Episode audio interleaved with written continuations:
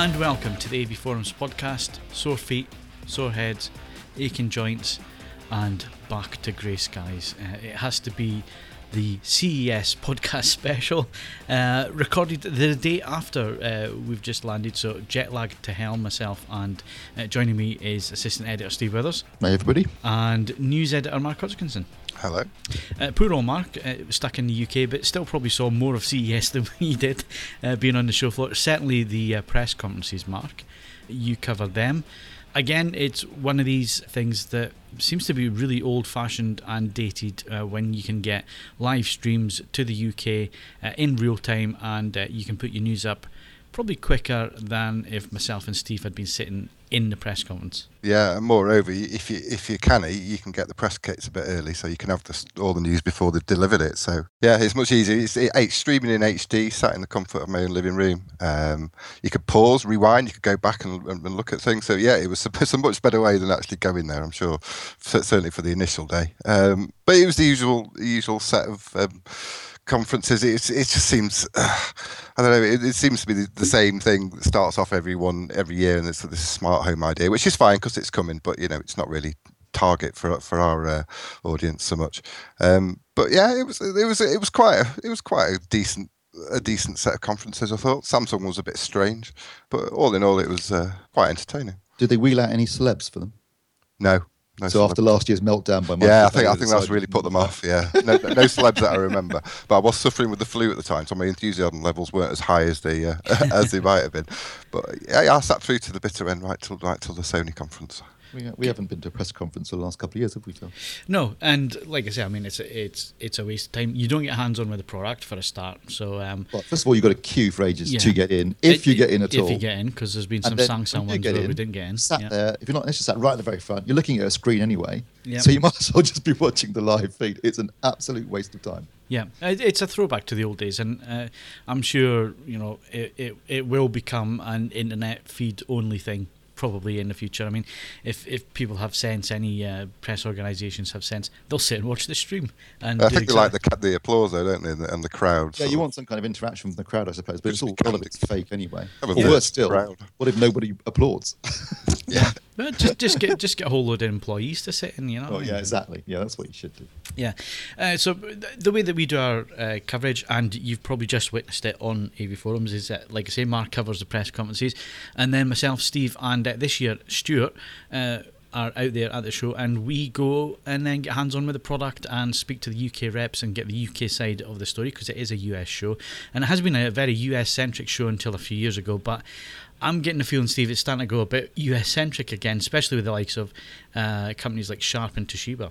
Yeah, well, I mean, in the case of Sharp and Toshiba, the stuff on show won't be available in the U K. Well, actually, Toshiba didn't even have any T Vs on, on display. No, they, so they, they've even done. pulled out the U S market now, so yeah, very strange uh, and, to see. And Sharp are, um, are, well, their European business have been sold to a third party. So um, as far as Sharp T Vs, real Sharp T Vs are concerned, that's only Japan and the U S now, which is a real shame because they had some really interesting stuff on display. And they always do. Every year we go to the Sharp stand. There's some really cool looking stuff. They've been doing a lot of big screens. Um, they've been concentrating really on big screens for the last few years. You know, they've got their eight K um, prototype on display. They had four K. Sorry? eight craze, is that eight gangsters, is it? Yeah, eight K again. Um, but they also had their Beyond four K, which is basically an eight K, well, kind of uh, sort of halfway house between four K and eight K by yeah. doing essentially the same thing that J V C are doing with uh, some of their projectors and also Epson recently, which is a kind of, you know, diagonally shifting the image across to create a sort of pseudo, in the case of J V C and Epson, a pseudo four K image, and this yeah. is a pseudo eight K image. But what they were doing was they were showing Um, some text, some very, very fine text, and you could see it on a four K panel, a Beyond four K panel, and an actual eight K panel, and it was eight K text, effectively. And um, whilst on the four K panel, you couldn't really read the very finest text. You could read it quite clearly on the, on the Beyond four K, and obviously it was a little bit sharper on the eight K, but I've got to say, the technology looked really impressive in terms of the way it worked. Um, but we won't see it, so you know, never mind. yeah, and, and we're going to get content as well. I mean, you're struggling to get content for four K, never mind eight K. Well, I mean, no, I'm saying that the, the Beyond so. four K... taking four K, making it look like eight K actually worked quite well. So, so yes, it was four K content that um, um that, that it, it worked. It, it definitely was quite impressive technology. But as I say, we we won't see it in this country. So never mind. Yeah, well, I think Phil's got a point. Let's let's just concentrate on getting four K delivered, shall we? yeah, exactly. Um, but yeah, it's, it's a shame because the Sharp stand, um, I think I was telling Stuart this when we were there, you know, it, it's always a stand that we enjoy going to in the U S.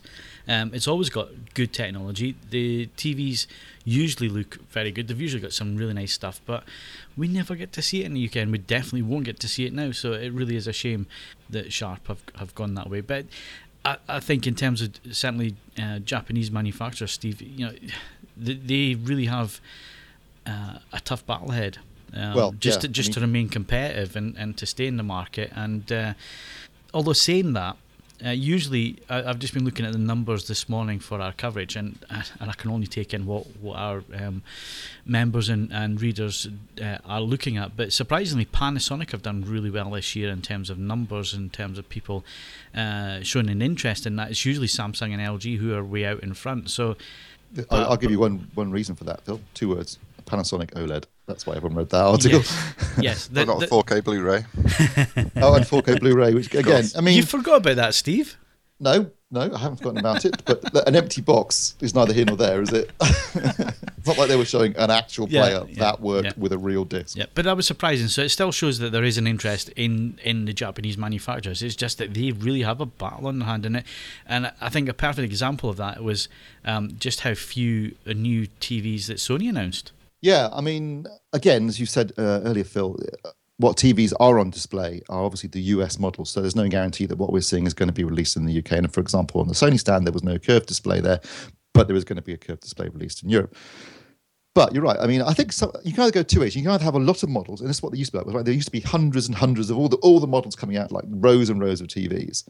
Or you can concentrate on showing off the technology in the televisions. And I think there's been a move towards that more recently because it has become a more international show. And therefore, what you really want to get across is this is our technology, this is how good our T Vs are going to look, and not the specific models because that's not that interesting, frankly. Um, and, and so Sony's stand was very much about the tech and less about individual models. Um, there were a few models on display, and they had some, I mean, they had their um, ninety-three C, the X ninety-three C, no, X nine hundred C, sorry. And then, by the way, Sony, please come up with some new numbers for your T Vs. Uh, it's it's so confusing when it's the same model number every year with just a, a different suffix. Anyway, the X nine hundred C, which was uh, three, uh, four point five millimeters thick, L E D L C D panel, really look nice. I mean, Sony are very good when it comes to design and, and the look of their T Vs. And this was another stunner from them. Um, they also had um, the ninety-three and ninety, X ninety-three and X ninety-four, which have high-res audio on them. And then they're kind of the wedge-shaped ones, although they've made the wedge slightly less thick and more tapered than it was last year. Um, again, very attractive T Vs. Um, you know, it's good to see a t- manufacturer kind of really trying to work on the sound quality of the televisions, which is nice. They've been Sony been pushing higher contrast ratio, uh, you know, higher dynamic range, and um, wider color gamuts for a couple of years now. So I think they were ahead of the game there. They were using Quantum Dot, although they're not using it anymore, but they were using it two or three years ago. So what are they? Do you think that they might wouldn't be tell me? C- they wouldn't think tell it might me. Be C L E D. You know, they showed that a couple of years ago, didn't they? Or three years ago? It's not, no, no, it's uh, not C L E D. Not it's to do with C L E D. I, I asked no, them. I asked them what they were using, and they said it's a secret. So fair enough. Yeah. Well, Samsung don't come out. Didn't come out and say they were using Quantum Dot initially, did they? But they are. Everyone else appears to be, as far yeah. as I, yeah, anyone who's talking about higher, wider dynamic, wider, wider color gamuts um, is using Quantum Dot.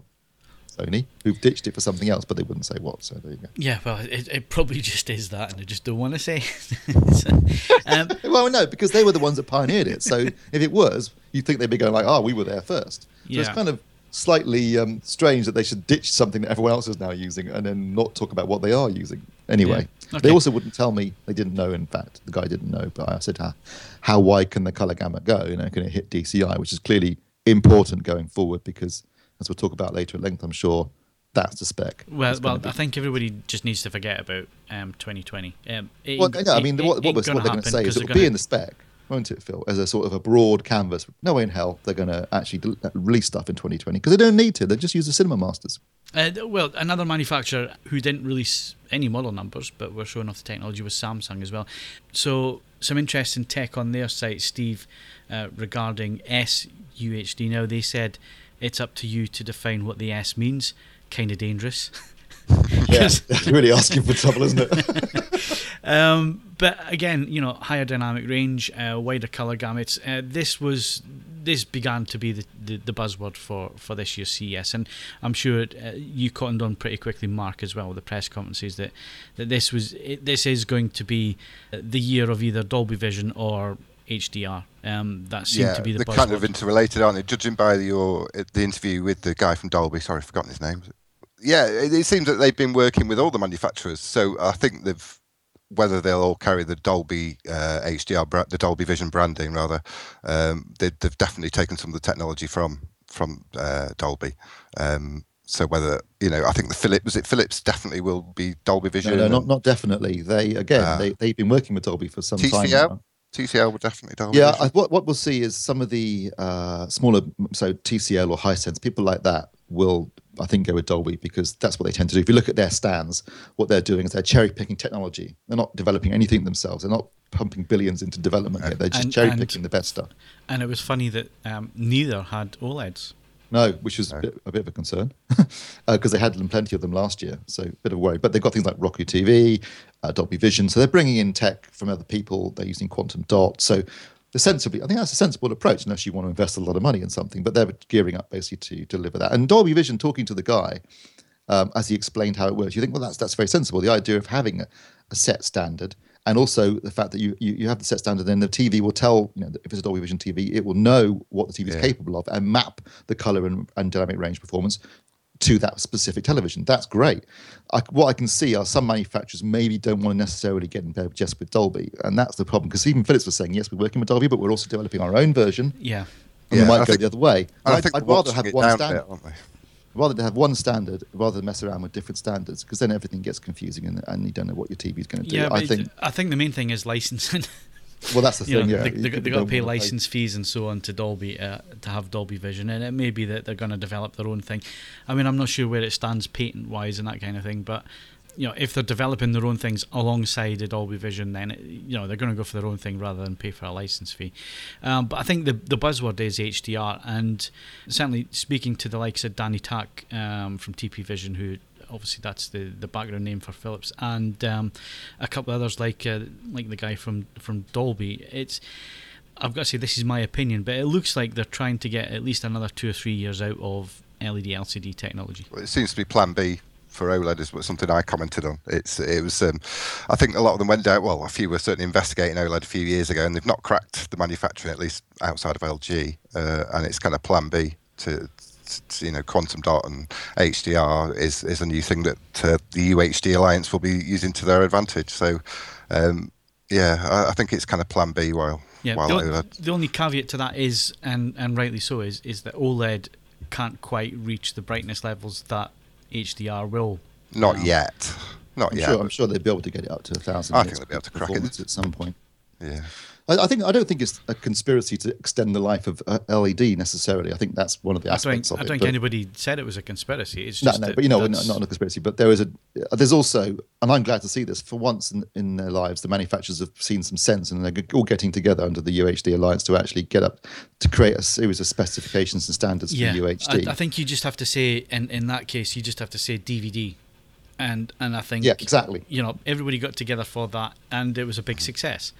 Um, the most successful launch ever of, of a technology, because for yeah. once in their lives they weren't all bloody arguing. Yeah, exactly. And you know they tried to do, they tried to go their own way with H D, D V D, and Blu-ray, and that just ended up being a farce. So, you know, this U H D Alliance, it could be that it's going to work uh, not only in the advantage of the manufacturers and the content producers, but also the general public. And um, like we were discussing with, uh, I think it was with Danny Tack when we had had our meeting with him. You know, all we look for in terms of, uh, you know, the A V Forums team here is that we're seeing things as the artist intended and uh, trying to get T Vs and projectors and stuff set up correctly. And if H D R works and it's mapping to the content and so on, then it could more or less do away with professional calibration. I don't, I know both of you guys being calibrators don't really want to hear that, but... If you're a member of the public or even an enthusiast, you know, if if the colour is going to be mapped properly by a display that's H D R, then the only thing that needs to be set up is the brightness and contrast for the the room that it's being used in. Yeah, but that's not and, easy, Phil. You need special equipment for that. What, a, te- a test pattern and a pair yeah, of eyes. Um, that, that one. But but as a consumer, it, you know, if it goes that way and, and the content is produced and mapped properly and the T V maps that properly in terms of uh, colour gamut uh, and contrast ratio, then the only thing you need to do is set it up for the room that it's in, and, and bingo, away you go. And that's kind of the holy grail. Gail? Holy Gail? Who's Holy Gail? That's kind of the holy grail that we, we have been pushing for for a number of years. Yeah, the H D R mapping kind of just replaces the gamma function, doesn't it? So it's yeah. it's mastered in a in a what they call a P Q space, which is perceptual quantification or something like that. So it just basically it, re- it replaces the, the gamma function, the H D R mapping, to, to take yeah. account of the, yeah. of the panel brightness. But there'll also be colour mapping too. So once again, it'll it'll it'll map to the television. It might not do it perfectly. You never know. No, but uh, what is good though, and then and this is something we we were talking about years ago. Uh, is that this is an opportunity to create a new set of standards exactly that, yeah. that reflect the capabilities of the technology we have now, because what's currently being used um, is obviously was obviously developed twenty odd years ago, and things have moved on considerably in the last twenty years, and now we can have a new set of standards which it looks like, and obviously it hasn't been announced yet, so this is pure speculation, but it looks like it's going to be the main standard will be um, higher dynamic range, D C I P three color space, um, ten bit video, yeah, and, ten bit, yeah. and so and higher peak luminance. I mean, that, That that's that's good news, because that, that basically means that ultimately we're all going to benefit from a better picture. Yeah, and, not just and, a higher resolution, but a better picture all round. And you you guys were obviously there and saw it, but the impressions I got, even from the videos watching on a you know on a P C monitor, that, that some of the H D R stuff looked really really good, just yeah. filmed off you know off a video I, camera. It, it it did, but again, um, some of the displays were being obviously being pushed to the max. Um, yeah. You know the yeah, prototypes and and uh, you could tell that, that they were trying to push every last last ounce of detail out, out of the sets and every last bit of power, and and obviously that was a concern as well, which I raised with Danny Tack. You know, how hot are these T Vs going to get? Because you're generating more light, you're generating more heat, even. Even L C Ds. Dolby says no hotter. They well, don't go any hotter. What they were saying with their Dolby Vision. What yeah, Danny said was that the L E Ds have become more efficient, um, and therefore they can get them brighter without generating more heat. So that's their claim. Uh, we'll see. But you're right, Phil. I mean, you're right. They were being pushed to their limits, but I guess they were prototypes rather than finished samples. So prototypes. They were being pushed to the last. Uh, into their lives basically, and you could tell you could tell some of the material, you know, there, there was one scene where uh, Tom Cruise's hair, there was no detail um, in the H D R version, whereas the, the conventional there was loads of detail there, so there's obviously clipping uh, going on within that, which you couldn't see on the conventional.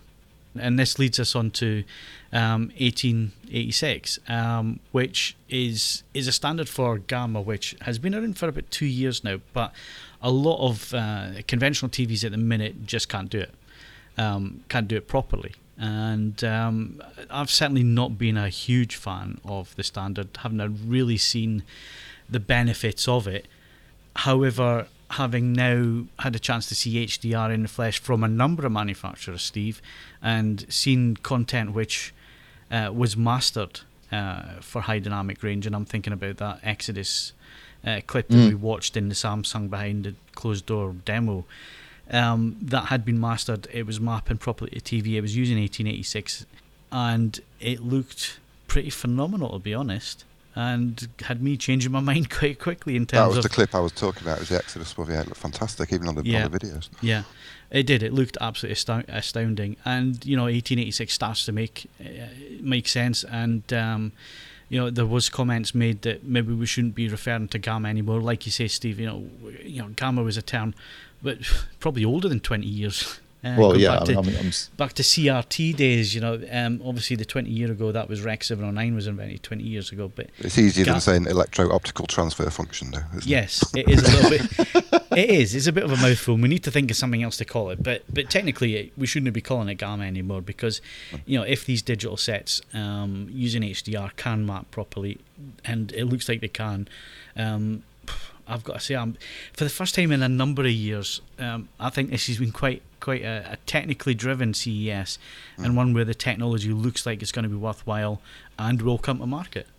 Yeah, I find it all quite exciting, all this stuff. I mean, we've we've heard about Dolby Vision for years, haven't you? But the, the technology's not been there to deliver it, and now, and now it's getting there. So it's uh, yeah, I, I find it's four K was never. I didn't think it was ever going to be enough. Just a resolution jump for most people well, on we, the on the average size display. They're, yeah. they're not going to get it, but. They'll see. They'll see more colours, better contrast. You know. Yeah. Well, we, we said it. We said it a number of years ago when, when we first started talking about four K. You know, let's let's get better color spaces. Let's get, you know, use more bit bit rate. Um, and it looks like finally, after after a long time, that that seems to be where things are going. And um, it, it's interesting in that respect, Steve, uh, talking ab- about digital displays and so on. And I know uh, we shouldn't get too carried away with this, but um, we could start seeing uh, basically content produced for the cinema in the home.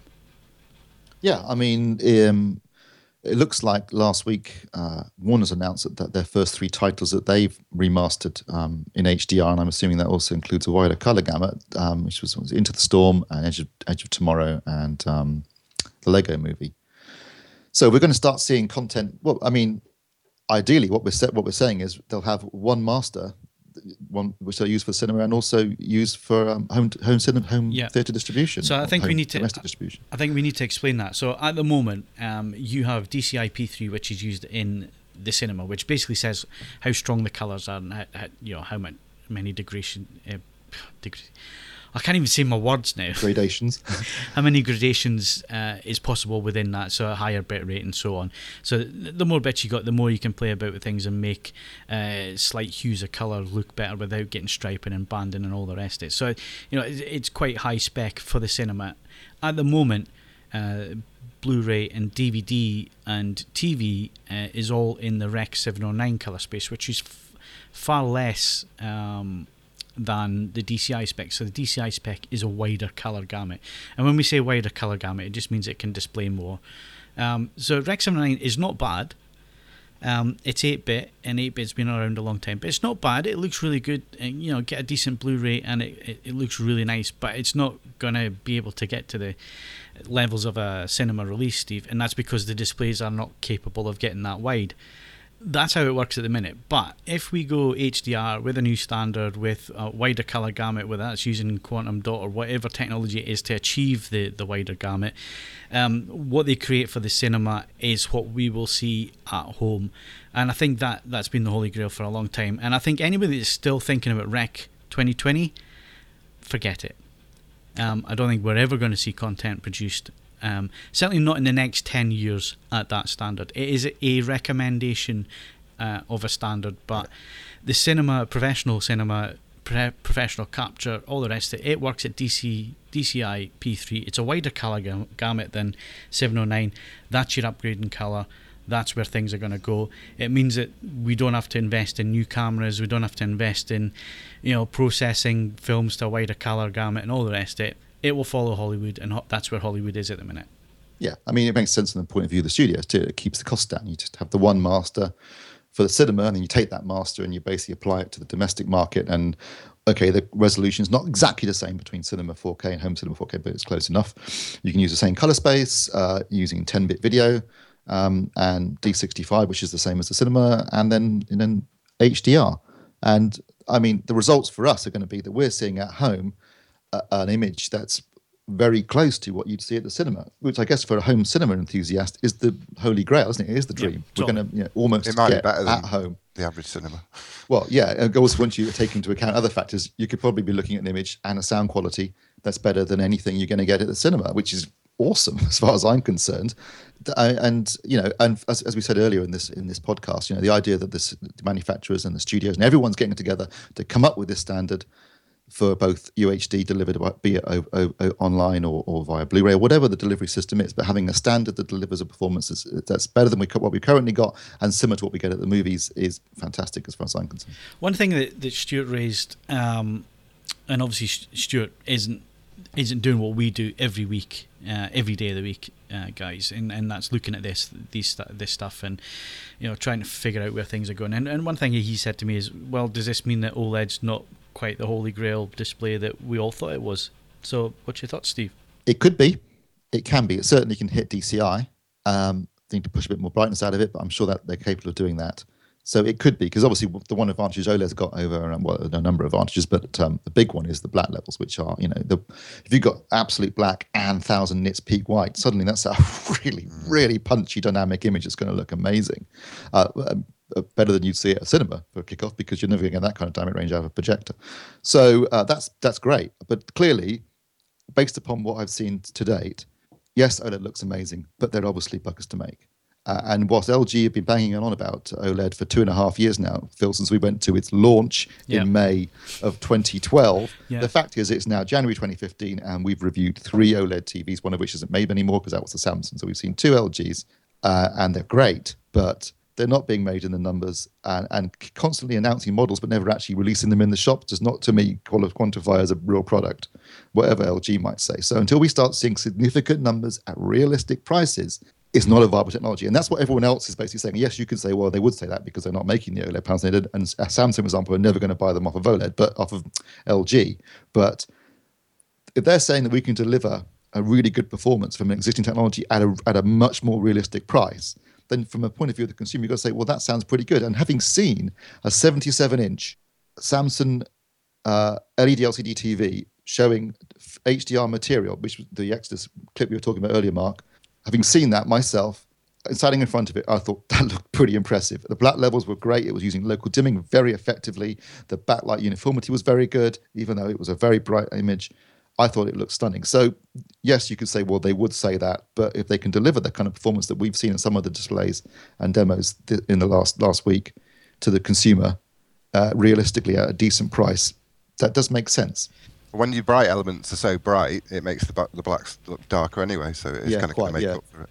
Yeah. Plus also, and this is an interesting point that people forget, you know what? No, most people, ninety-nine percent of people do not watch, and that includes me and you, I suspect, Mark and Phil. We don't watch T V in a pitch black room. No one does. You watch T V in a room with some, and you should watch T V with a bit of bias lighting, and because it's more comfortable, it's easier, it makes more sense. You can see what you're doing, um, you know, and you want a bit of bias lighting behind the T V, and so having these punchy, dynamic images is going to really work well in the average living room. You know, if you want to watch in pitch black conditions, go and buy a projector. Yeah. But if it's T V, you're not watching in a pitch black room, yeah. so absolute blacks aren't really that important anyway. Yeah, well, um, I mean, it's just you, nice to have, but at the end of the day, well, you made the point uh, that you know it's good for the consumer. It, it's not only good for the consumer, yeah. but the reason why these companies are doing it, and we're talking about Panasonic, Sony, Philips, Samsung. Um, the reason that, that they're still pushing uh, old technology, L E D, L C D technology, is is the fact that it makes business sense for them. They need to be making money.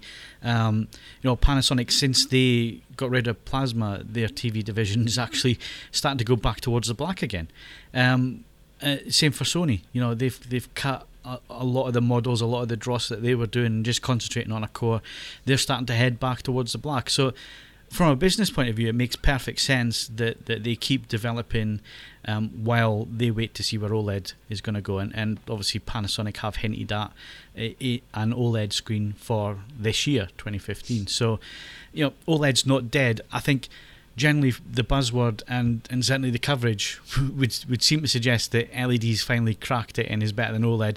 That's not what we're saying at no. all. I don't want that that to come across as as as as you know any kind of truth. It's not the, it's not the truth. OLED is going to be the future. Just because it's a self-emitting technology, it will get up to the levels where it'll display H D R just as just as well, if not a lot better than um, the technology that we've seen. But the technology that we've seen is exciting stuff and is certainly pushing an old technology further.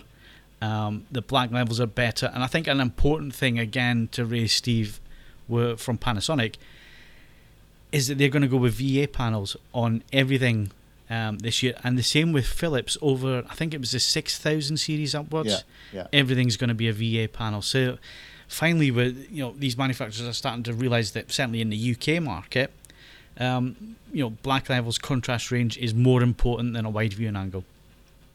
Yeah, absolutely. I mean, anyone who's seen a decent V A panel will know that they're capable of really good blacks. I mean, not OLED levels, but really good black levels. And when you when you apply that to a nice even backlight and good local dimming, you can get some really impressive performance out of it. For example, the X nine thousand five Sony from last year, I thought had an absolutely awesome image for an L E D L C D television. It's really good to see that Panasonic have listened to feedback. Um, because you know, they'll admit themselves that um, the um, A X nine oh two, it came to market too late, and an I P S panel killed it, basically, as, as an enthusiast product, and it was probably too expensive as well. But this year, they're going to use V A across their entire range for the U K. So that shows you that they're listening to our feedback, they're listening to what consumers and enthusiasts have been saying, and they've realised that that was a mistake. And last year was always going to be tough for them. It's a transitionary year after losing plasma. But I think, you know, if, if they're true to their word, they could come up with a really strong lineup of T Vs this year. And, and as I say, if you apply V A technology well, it can look really good. Samsung have certainly shown that last year, haven't they, Mark, with the T Vs we reviewed.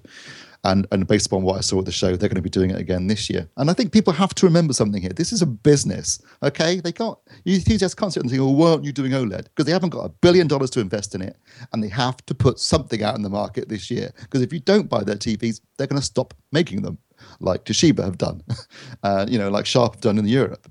So, you know, people need to get realistic here and stop thinking as an enthusiast and start thinking as a businessman. At the end of the day, these are businesses. They have to make money or they don't make T Vs at all. So which would you rather have?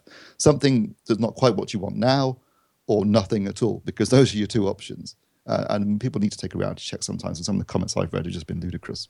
I'll tell you what, from a selfish personal point of view, I'm looking forward to this year in reviewing televisions much more than I was last year. and, and, and, and the reason for that, Mark, is it's just because I'm now going to get a better standard of T V coming into the door. yeah, yeah. Um, um, but you know, it is encouraging that that certainly, you know, the companies are listening. Certainly to the U K market, which is saying, look, we want the black levels, we want the, you know, the dynamic range, the contrast levels that I P S just, just doesn't isn't capable of. But it make, also makes business sense that lower down the range they will use I P S panels, um, because, you know, the people that buy those T Vs are not as discerning as the enthusiasts and those that are going for all-out picture quality when it comes to the T V. And um, you know, we are missing plasma um, in the marketplace, and and you know, the big hope is OLED. So Panasonic, I think we've got to be careful here, because I think a lot of people, again, like you say, Steve, in the comment section, kind of jumped the gun a little bit with. Uh, With oh this this will be ready for so and so and so and so. They haven't given any release date yet, but they have strongly hinted at an OLED T V, sixty-five inch OLED T V, yeah, being made available this year. And you know, when they're saying that, you can guarantee that that's going to be the end of the year, um, if not yeah. into twenty sixteen. But you know, it's encouraging that they are looking at that, because that is a big investment to make. Uh, like you've just been saying, you know, these are businesses that have to make money. To, for them to even consider releasing something like that, it, it takes a lot of commitment uh, financially as, as well as technology. Panel? Sorry, no, it's an L G sixty-five. It'll be, it'll be an L G sixty-five, but if, everything behind that panel will be yeah, Panasonic yeah, yeah. Uh, technology. So it's going to be interesting to see what they do with an OLED panel. You know, what they can actually do with that, and. Um, Uh, that's going to be interesting, as is four K Blu-ray, which again end of, ne- end of this year, probably into the beginning of next year. So next C E S is going to be big for four K Blu-ray. Let's hope that it, it's a bit more than well, just as that. It's now known, U H D Blu-ray. Well, I was just going oh. to come on to that. I noticed Sony didn't announce, uh, announce one of those players. No, I asked them about that when I was at their stand, and they said, yeah, we, we they, actually what they said to me was the, uh, the specs and standards were agreed last week. Uh-huh. Um, this was last week, so the week before. So they've, apparently they've agreed the specs and standards. Haven't been announced yet, but they've agreed them. Um, and they were waiting on that before um, actually sort of announcing anything in terms of players. Um, but yeah, I'm sure we will see. Um, we'll see a lot more announcements going yeah. forward this year in terms I mean, of um, U H D Blu-ray. My only concern and, with that is it's going to be a niche, and and and is it going to be too small a niche for a lot of the film companies to start releasing stuff? Yeah, it's definitely going to be a niche. I mean, Blu-ray's a niche, so this is going to be a niche of a yeah, niche. Yeah, yeah, but this um, is this is going to be a really niche product to start it, with. It will yes. be, but from the point of view of, I mean, if you look at the specifications that, uh, okay, haven't been finalised yet, but certainly have been put around by Panasonic with their um, prototype, one hundred megabytes a second, um, you know, and all the other things like D C I and um, and H D R and, and um, you know, um, also mentioning higher frame rates, which I could probably do without, but fair enough. Um When you look at all that, to deliver that in the best possible way, you really are going to need a disk-based system. I mean, for me, example, there's no way in hell I'm going to get any of that down a broadband connection for another five years. So um, yeah, but yeah, but you know, again, you make up of a, a smaller... Well, I don't think that's necessarily true. I think actually I make up a broad spectrum of the market, particularly in the States, uh, you know, where they haven't got that kind of broadband coverage in the you know in the in the middle bits away from the big cities. Uh, and large parts of the U K also don't get coverage yeah, okay, like that. Okay, so, so that's one argument, but the other argument is that do the public really want all this uh, extra technology, and do they actually want that level of performance, or they're quite happy to stream Netflix and buy D V Ds still? Most people are. Happy to stream Netflix, I reckon. I guess if, if yeah. they can make money doing it, they'll do it, and if they can't make money doing it, they won't. That's yeah. the simple answer, isn't I, it? I, th- I think it's going to be a very much a Laserdisc of the... Uh, what decade are we into now? the, the tweens. The, the, the tweens, tweens. yeah. uh, it's it's very much going to be the, the Laserdisc of now, I think. Uh, um, I mean, it's encouraging.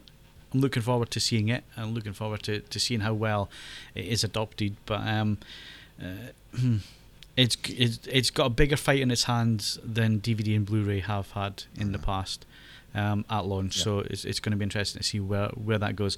Uh, other thing that was announced, U H D Alliance. Tell us all about it, Steve. Well, the U H D Alliance, um, is, well, as the name suggests, is, is an alliance of companies designed to both promote and agree standards and specifications for Ultra H D going forward, which is good news all round. And it's a very broad membership. So you've got post-production, so people like Dolby and Technicolor. You've got all the manufacturers, at least all the major ones I could see were involved. Studios, all the major studios are involved. And also the distrib- distributors, so people like Netflix and Amazon are involved as well. So that that's brilliant, because that, that's from beginning to end, total coverage. All the key players are there. And, and you know, as we were saying earlier, you know, if they can sit down and all agree something together, that's better for them and ultimately much better for us. You don't want competing formats and systems. You just want one good system that works. Uh, and that's what they're doing. So that's good news. Uh, and I think, um, you know, obviously we'll wait to hear them actually announce it, but we can guess, as we've already mentioned in this podcast, roughly what we're going to get from them, I think. Uh, and, and I think in the long run, that's good news all around. Yeah, it's always good to yeah. see them all getting together, and uh, yeah, hopefully that's going to move things forward. Now, where there is a potential, um, well, I, I'm reluctant to say the words format war these days because I think it gets overused, but there are three competing technologies when it comes to audio for home cinema, Steve. Um, two of them we've reported on in... in quite some detail. Uh, Auro three D, we did a, a video with uh, Wilfried back, um, was it back in March of yeah, uh, last March. year? Um, we'll put the, the link to the video in the podcast notes. Um, and we've also done quite a bit on Dolby Atmos. And we did quite a bit at the show as well about uh, those two technologies, but also the new technology from D T S uh, called D T S X. And they couldn't tell us anything other than it's coming in March. And that was about it, apart from a demo. In terms of a demo, well, it was a demonstration of the sound format, uh, not in a, a, a configuration that we would uh, say was a home theatre configuration. It was it was a round room that we were in with a three hundred sixty degree projector layout. Um, the speakers at the horizontal plane were hidden, so we're not sure if there was height speakers used or not, along with the horizontal plane, but there was definitely... Um, Uh, Voice of God speakers or height um, ceiling speakers, Steve, because there was about six or seven of them, and they were all placed in a in a, in a circle to go with the rest yeah. of the uh, circular room. Um, it was impressive, it was immersive, but that's about as much as we can say.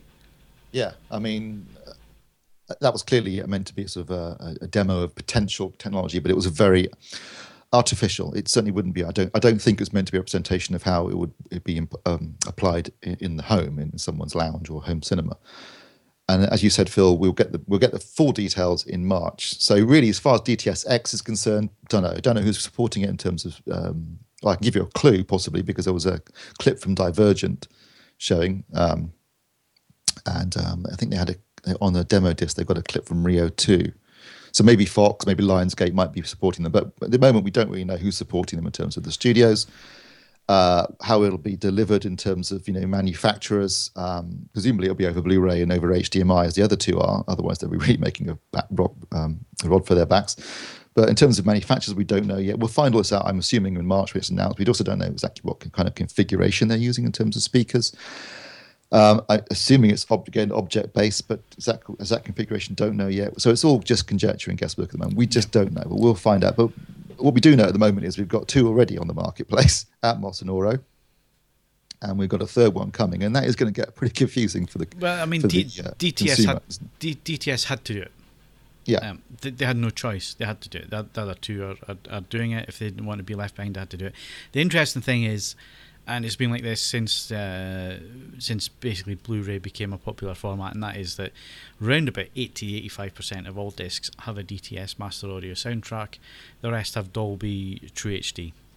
Yeah, um, that's true. And that gives them that would you'd think give D T S a slight more than a slight advantage in terms of yeah, delivering it, it over, if, over if that Blu-ray. Is the case, if it if it can be delivered within that bit stream, uh, it gives them a huge advantage. Except over for one two. thing, which is that currently uh, Auro and uh, and particularly Atmos, you know, these are these are used uh, worldwide in cinemas. So they're taking the Atmos um, soundtrack that's been created for the for the for the cinema, and they're basically creating a home home cinema version of that, or you know, a domestic version of that for delivery over H, over H D M I and Blu-ray through the Dolby True H D soundtrack. Fine, that's relatively straightforward and inexpensive for the studio to do.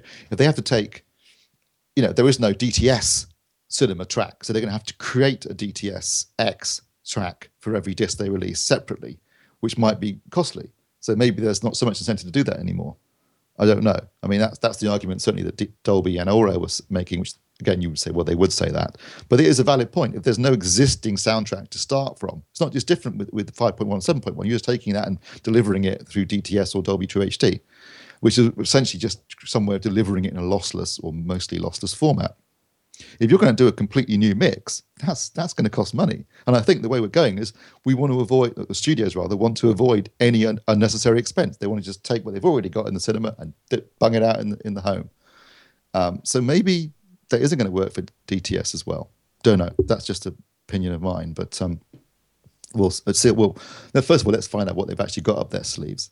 Um, and then... Um, And, and then hear it, yeah. and then we'll find out. It but would, um, certainly you got to hear Atmos for the first time, so what did you think of that?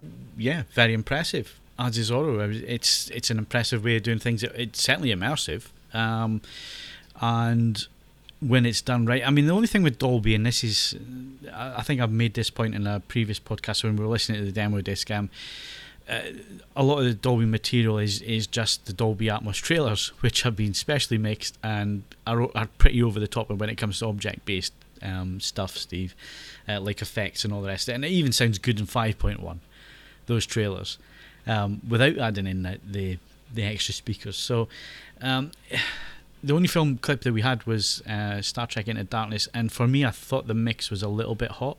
And when I say that, I mean it... it It it was a little bit too obvious that they were playing with effect and sticking objects in certain areas of the sound field. So it, it felt too obvious, if you know what I mean. But yeah, it, it just as good as Auro three D was, and we we had another demo of Auro three D and, and another demo of their up mixer with that um uh, the mono track of uh, Heard It Through Grapevine. We had that demo again and again. You know, re- really impressive stuff. So both the the formats, uh, both. ways of doing things um, work really well and, and are immersive. The only thing I will say is that what we listen to in Atmos possibly draw you out of the movie if it's mixed as as much as that or as hot as that. I mean, the whole point of a, of a soundtrack is that you don't notice it. No, it is enveloping, it is immersive, but it doesn't take you out of what it is that you're watching on screen. Yeah. Um, I felt Atmos was maybe a little bit over the top, but then again, it was a demo to demonstrate yeah. over the top effects. So. But you also got a chance to hear the upward firing speakers. Yeah, and um, yeah, I knew you were going to bring this up. Yeah, I will eat a little bit of humble pie. Um, if if they work as well as the ones in the demo there, and people have got a flat ceiling to reflect off, then it does work. And it works particularly well. I was impressed with that. I have to say, I didn't think it would be able to trick the brain um, more into, in, with the time delay, to be honest with you. Um, than anything else. So, so the little bit of processing that goes on there to create the, the sound feel, it works. Um, and certainly that demo, it did work really well. I think in the end of the day, it's obviously going to come down to content. Whoever gets the most content in the marketplace is going to have the advantage. And so as we stand at the moment, I think there are about four or five Atmos you see, I, discs well, I, well, available. I think the, the big problem is here, Steve, um, and it's not going to be a problem in terms of buying the kit, because I think the vast majority of manufacturers, and I think we're safe saying this, uh, even though we haven't had any confirmation whatsoever from any of the manufacturers, is that your brands like Denon, Marantz, Onkyo, all those types, uh, you know, give it another year, all of the, the mainstream A V R brands will have Dolby, Auro, and D T S X. Yeah. They, they'll have all three formats. What the consumer, at the end of the day, is going to have to worry about is speaker configuration. Mm-hmm. And the funny thing that that has been suggested to us, and was certainly suggested to us at C E S, is that certain standards have been changing over um, the, the past twelve months in terms of where they're placing the speakers, and it's starting to get to the stage where Uh, obviously, we don't know about D T S, but where Auro and Dolby, the speakers are starting to get very close to where they are in each configuration. Yeah, um, and and I think that is that when you talk about, you don't want to say format war, but that is the problem at the moment. It's not it's not like with D T S and, and Dolby Dolby True H D and D T S Master Audio, where they had exactly the same speaker configuration, so you could just go from one to the other without any problems. As it currently stands, Atmos has five or seven speakers at ear level, plus subwoofers, and f- two or four speakers overhead. I mean, you could do more than that with some of the processors, but your basic configuration with a receiver is that. Uh, with Auro, you have um, a basic configuration, which would be five point one at ear-, ear level, and then four height speakers, front left and right, and rear left and right, or rather side left and right, sorry. Then you could also, if you wanted to, add um, two two rear speakers, as you know, as a seven point one, and also have a height above above the center channel, and then uh, if, and ultimately a gold, voice of God speaker, so one overhead speaker. Now, um, those, as it stands, are not compatible. What what was being suggested is that the overhead speakers are sort of moving towards the sides of Atmos more than they were originally spec'd, which puts them closer to where the height speakers would have been in in Auro, and so the two become more compatible for someone who wants to have one. Because what you don't want to have to do, and I haven't done this myself, even though I have both Atmos and Auro at home, is, you know, I don't want to have seven point one speakers at ear level and then four overhead, yeah, five height, and a voice of God. I mean, it's just getting ridiculous. And what yeah. I've got at the moment, where my height, my overhead Atmos speakers are, is close enough that I can use them also for Auro height, uh, and that's that's my solution. And I think that's that's um, if that's the way they go, that would make a lot of sense. And as you said, we don't know where D T S are going to put their speakers yet. Well, you see, if I was D T S, I'd be clever here, and I would I would do a, a mixture of both. Yeah, yeah, yeah. Uh, and I would possibly be clever enough to try and have my system where the other two could be decoded on my system, if I was clever. And I think there might be something along those lines happening anyway. Certainly, uh, D T S and Auro have been working together, although there's been some comments made recently that maybe have annoyed them. But um, maybe that is the plan. So, I mean, yeah, if you think about it, you could. I mean, D T S did D T S Neo X in the past, and that was uh, height at the front and also width speakers. Now, D- Atmos has width options. Um, obviously, uh, Auro has height options, and then both have overhead options. So if I had to hazard a guess here, I would suggest that D T S X is going to have normal five or seven point one, height options, and overhead options, yeah. uh, and, and width options. It probably will encompass all of the existing formats. There's also some super Uber format. Yeah, and, um, and we have to point out at this moment in time that myself and Steve, this is pure speculation. Yeah. We don't know. We don't know anything. We haven't been told anything behind closed doors or anything like that. We're not hinting at anything. It's just speculation. All right, so I think, um, certainly looking at my list of things that I wanted to talk about, and certainly what what you've got in the running order here, Steve, we have covered everything that we've seen. Uh, don't forget, we've got all our videos up there. There's twenty-five videos from the show floor, hands-on uh, interviews, all that kind of thing. Uh, go and watch them. Uh, also, Mark did quite a few articles. So if you want to know what H D R is that we've been talking about in the podcast, there is an article there. If you want to know what quantum dots are, um, and you don't need Ziggy, um, then you go and read the Uh, article there, uh, and what we'll do, uh, publish date of Wednesday. So when this podcast goes up, if you're lo- uh, listening on Wednesday and Thursday, uh, then these articles will be in uh, the second layer of the homepage. So if you go and have a look, you'll be e- able to find them easy enough.